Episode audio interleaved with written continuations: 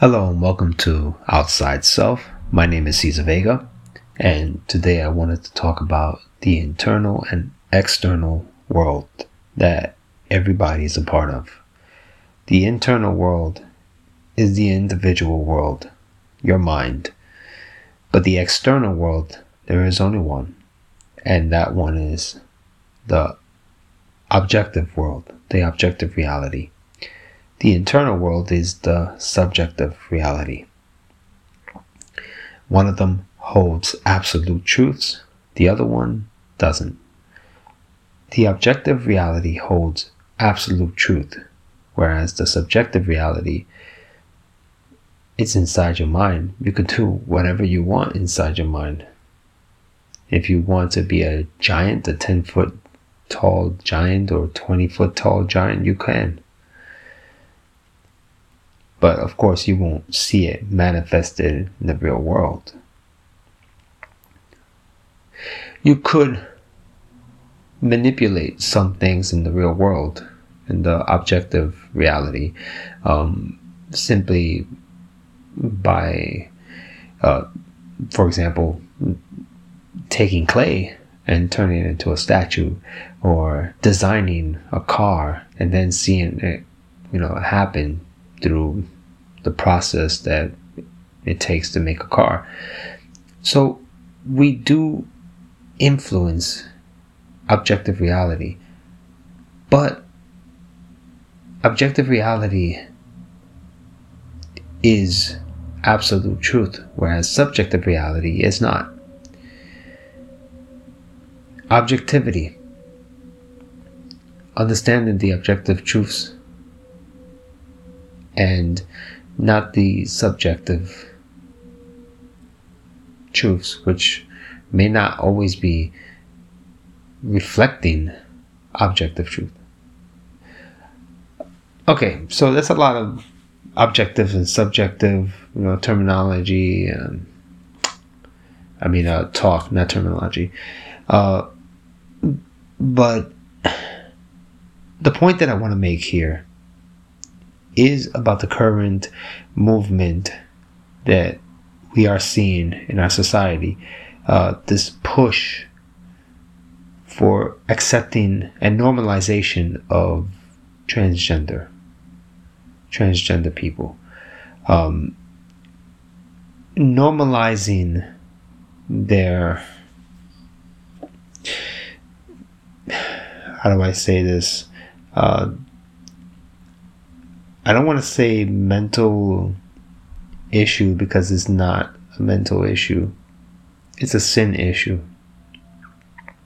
But if we have to use the terminology from like psychology, gender dysphoria would be the proper term for uh, transgender people. Uh, gender dysphoria, where your your genetically expressed gender, which is the objective truth, the objective reality, um, well, your subjective reality, you don't match to it. You're not in sync with it. So, for example, if me being a male, genetic male, um, I felt internally that I was a female, well, then I'm clashing with objective reality, which remember, objective reality is absolute truth. I would be clashing with it. Now, again, you could manipulate objective reality here and there, but you cannot change absolute truth. Watch. So I go and get an operation, and through um, through hormone treatments and all, I'm able to achieve the likeness of a female. But that still does not change the fact that my DNA will, always, will always express the XY chromosomes. Now, that is the objective truth. But it doesn't stop there because the objective truth cannot be changed, the absolute truth cannot be changed, what would happen then is I would simply just call you a bigot because you won't accept my subjective reality. Rather than see, hey, there's something that I cannot change, it's impossible to change it. No, I could change it. I can change anything. I can I can make God do whatever I want. That's basically the the thought process if you think about it. They the people who struggle with this gender dysphoria and the norm and the people who enable them I, I say more on the people who enable the people who have gender dysphoria. Those are the real villains. The people who have gender dysphoria who are changing their gender their their you know like you know physical appearance um, they're not really the villains. If anything they are the victims in all of this. I blame the people who enable this whole thing in the first place those are the real villains it, it could be a transgender person that enables other transgender people, of course. Um, you have that. That's not approaching with love. That's not loving your neighbor as yourself. In fact, that's the opposite of that. That's hating your neighbor as yourself. If you think about it. Because, okay, you changed your gender. But why would you want to normalize that and push it on people, especially children? If this was the conclusion that you came up with, that's between you and God.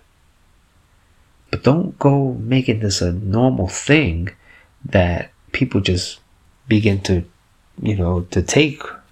Because then, where does it end?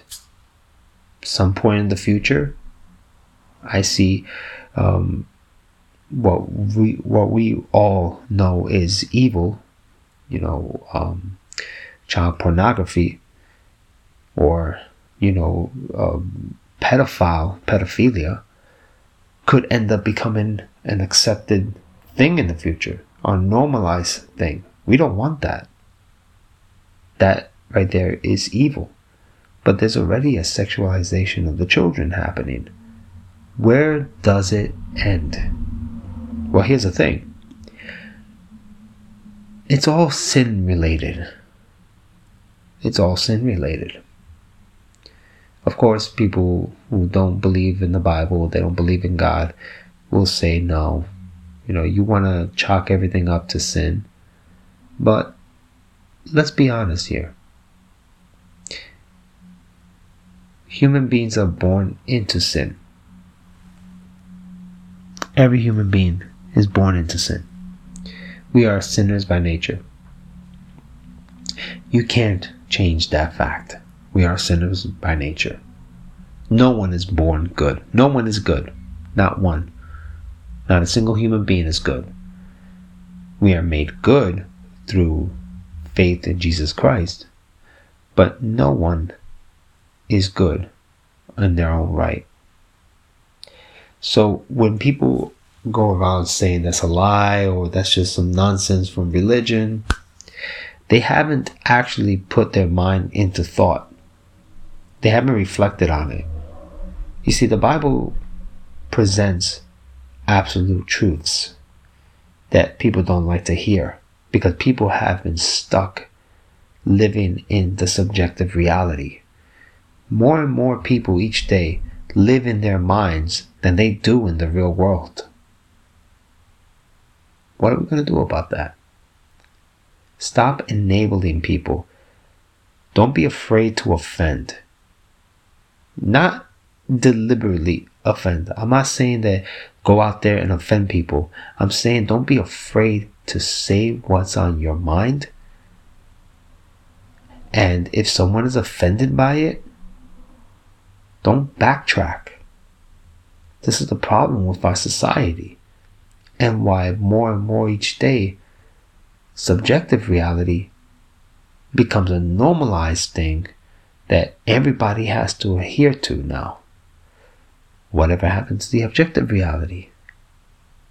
Well, if you just call the objective reality a, a thing of, let's say, white supremacy or some other nonsense, uh, then people will be less likely to follow it.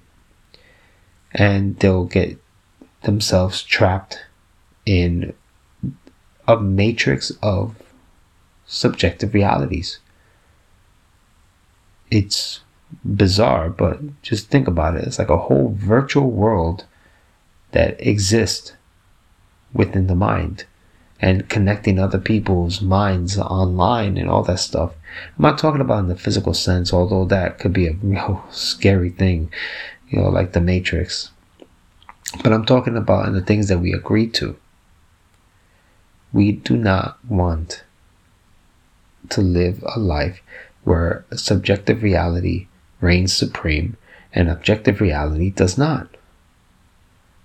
Objective reality can never be dethroned. You can create the illusion of dethroning uh, objective reality, but sooner or later it's going to catch up to you. So, why not just you know, synchronize yourself to objective reality and go with that flow instead of going with your own flow. Because the Bible says, do not lean on your own understanding. I'll leave it at that. God bless.